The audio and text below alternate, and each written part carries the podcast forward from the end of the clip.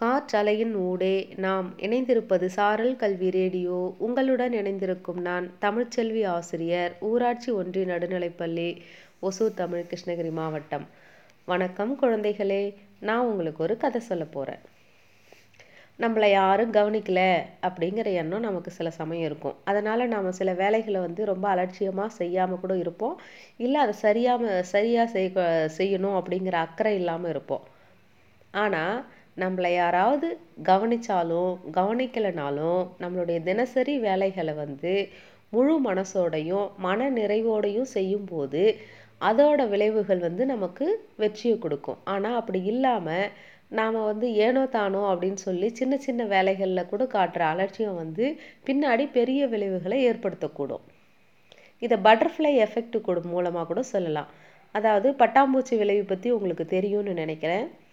ஆயிரத்தி தொள்ளாயிரத்தி அறுபதுகளில் Edward Lawrence அப்படிங்கிறவர் வந்து the flutter of a butterfly's wings in one part of the world can eventually cause a hurricane in another அப்படின்னு சொல்கிறாரு அதாவது ஒரு பட்டாம்பூச்சி தன்னோட சிறகுகளை அந்த அசைப்பதன் மூலம் ஏற்படுகிற அதிர்வானது ஒரு மூலையில் அது அப்படி ஏற்படுத்துறது இன்னொரு மூலையில் ஒரு சூறாவளியாக மாறக்கூடும் அப்படின்னு சொல்லி ஒரு அழகான கவிதை வடிவத்தில் சொன்னார்.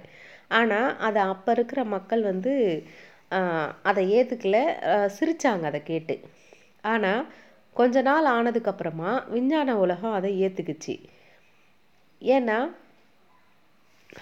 ஒரு ஒவ்வொரு சின்ன அசைவுக்கும் அதுக்கான பின் விளைவுகள் வந்து உண்டு அப்படிங்கிறத வந்து விஞ்ஞான உலகம் வந்து ஒத்துக்குது.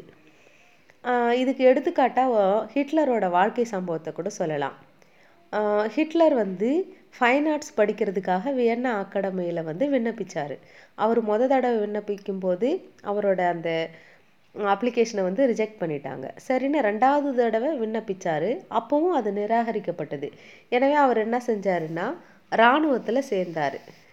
அப்போது அவர் இராணுவத்தில் சேர்ந்ததுக்கு பின்னாடி ஹிட்லர் சர்வாதிகாரியாக மாறினதும் அதுக்கப்புறமா ரெண்டாம் உலக போர் வந்ததும் அவரோட ஆட்சியில் மக்கள் வந்து எப்படியெல்லாம் இன்னல்களுக்கு ஆனாங்க அப்படிங்கிறதையும் வந்து வரலாறு நமக்கு சொல்லுது.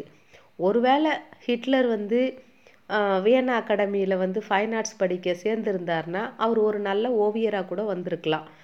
அது மாதிரி ஒவ்வொரு சின்ன செயலுக்கும் பின்னாடி ஒரு பெரிய விளைவுகள் இருக்கும். அதனால் நாம் எந்த செயலை செஞ்சாலும் அதை நம்மளுடைய முழு மனசோடையும் நம்மளுடைய அந்த பொறுப்புணர்ச்சியோடவும் செஞ்சோன்னா நம்ம வந்து வாழ்க்கையில் வந்து நம்மளுடைய வெற்றியை நோக்கி பயணிக்கலாம் அப்படின்னு சொல்லிக்கிட்டு கதை கேட்டு கொண்டிருக்கிற உங்கள் அனைவருக்கும் வாழ்த்துக்களுடன் ஓசூரிலிருந்து தமிழ்ச்செல்வி.